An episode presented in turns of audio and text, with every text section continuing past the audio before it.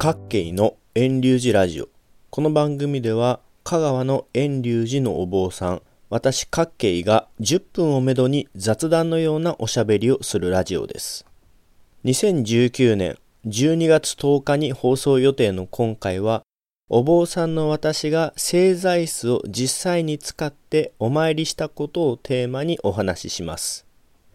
製材室を使用した感想を最初に言いますと製材室を使用しての読経は思ったよりもしんどかったです。お坊さんと製材室は相性が悪いと感じました。ちなみに1ヶ月以上毎日使い続けてでの感想です。しっかりと使ってみて判断しました。お坊さんは正座での座り方をするのが基本です。法事などでお参りに行くと大抵のお坊さんは正座するでしょう。中には腰掛ける椅子を持参するお坊さんもいますが、まあ私の知る限りほとんどのお坊さんは正座をします。で、私のことですが、私は正座ができないわけではありません。1時間以上のお勤めでもずっと座り続けることができます。それは正座に慣れているということもありますし、痺れにくい座り方を知っているということもあります。仮に痺れてしまっても素早く立って歩くこともできます。じゃあ正座椅子なんて使う必要なんかないじゃないと皆さん思うでしょう。そうです。足が痺れるという理由では使う必要はありません。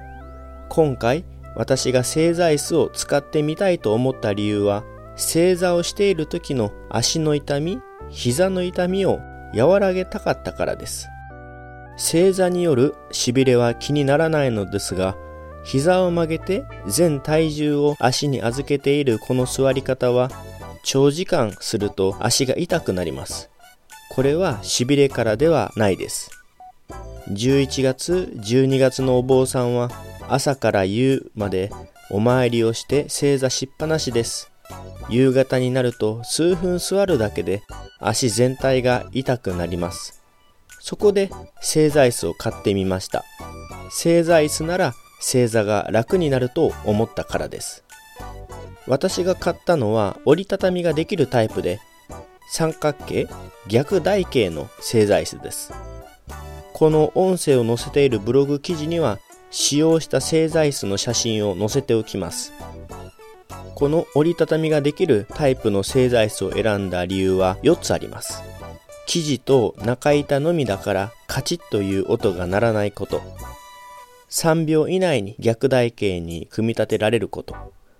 折りたたんだ状態だと4センチほどと薄く、カバンにもさっと入るし、お経の本と一緒に持って運んでも目立たないこと。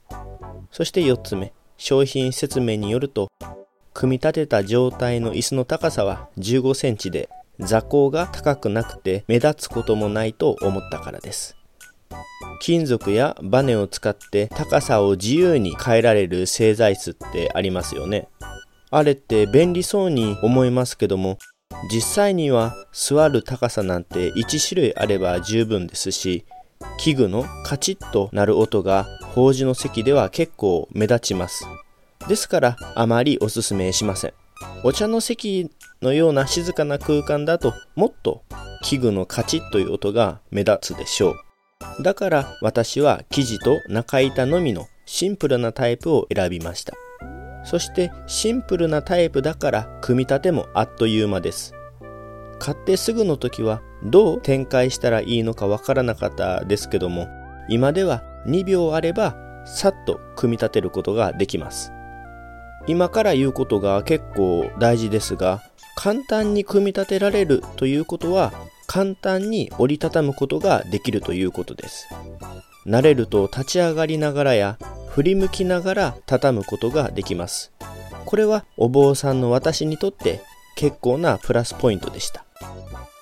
逆三角形逆台形というのもポイントです。よくこの字型の製材室がありますよね椅子の足が2つあって安定性が抜群に思えるのですが意外にあの椅子の両足の間に自分の足を座りながら差し込むのが難しいです。それに、この字型の正座椅子は一度足を差し込んで座ると足を抜くのが難しくて急には立ち上がれなくなります。だから私は逆台形のタイプの正座椅子を選びました。折りたたんだ状態が4センチほどと薄くお経本と一緒に持っても目立たないのはすごくいいポイントです。折りたたみできない製材室は持ち運びにくいですし、目立ってしまってあんまりいいなとは思いません。椅子の高さが15センチというのも購入ポイントでした。製材椅子って座高が高いものが多い印象です。高さのあるタイプの方が体の大きい人でも使いやすいからです。でもお坊さんからすれば座高が高いと正座した時の頭の位置が高く仏壇前に座っているお坊さん一人がすごく目立ってしまいます。あまり高すぎない方がいいと思いました。それら4つの理由を考えて、そしてお周りで使っていたいろんな人の正座用の椅子を試させていただいて、シンプルで薄い逆三角形の折りたたみタイプを買いました。じっくり考えて製材室を買ったのはいいのですが、冒頭の結論で言った通り、お坊さんに製材室が合わないことに後から気がつきました。お坊さんと製材室が合わない理由は2つです。1つ、座布団が用意されていること。2つ、身動きが取りにくいこと。製材室ってそのまま使うものだってことに実際に使ってみてから気がつきました。でも法事の時を思い出してほしいのですがどの家でも必ず座布団をお坊さんに出したりお仏壇の前に置きますよね座布団の上に製材室を置いて使うのは変というか難しいです。製材室は畳の上に直置きして使うものでした。お坊さんに出す座布団って分厚かったりするでしょ？そこに製材室を置くと結構沈んでしまいます。すると足を逆三角形、逆台形の間に挟むことが難しくて、両足で正座椅子を支えるようになってしんどかったです。正座するときは別の筋肉を圧迫されて足の痛みが取れるどころか足の別の部分が痛くなりました。もう一つあります。お坊さんはお勤めの間に何度か仏壇に手を伸ばしてお線香やおろうそくのお光を入れ替えたりします。でも着物の間に挟んだ正座椅子に座っているとなかなかうまく体を持ち上げることができません。正座椅子に腰掛けている分普段よりも頭の位置が高いためちょっと動作するだけで体が大きく揺れるのでぎこちない動きが何か格好悪いです。せっかく家の方がおもてなしでご用意してくださった座布団なのに製材室を使いたいので座布団はいりませんというのもおかしいですよね。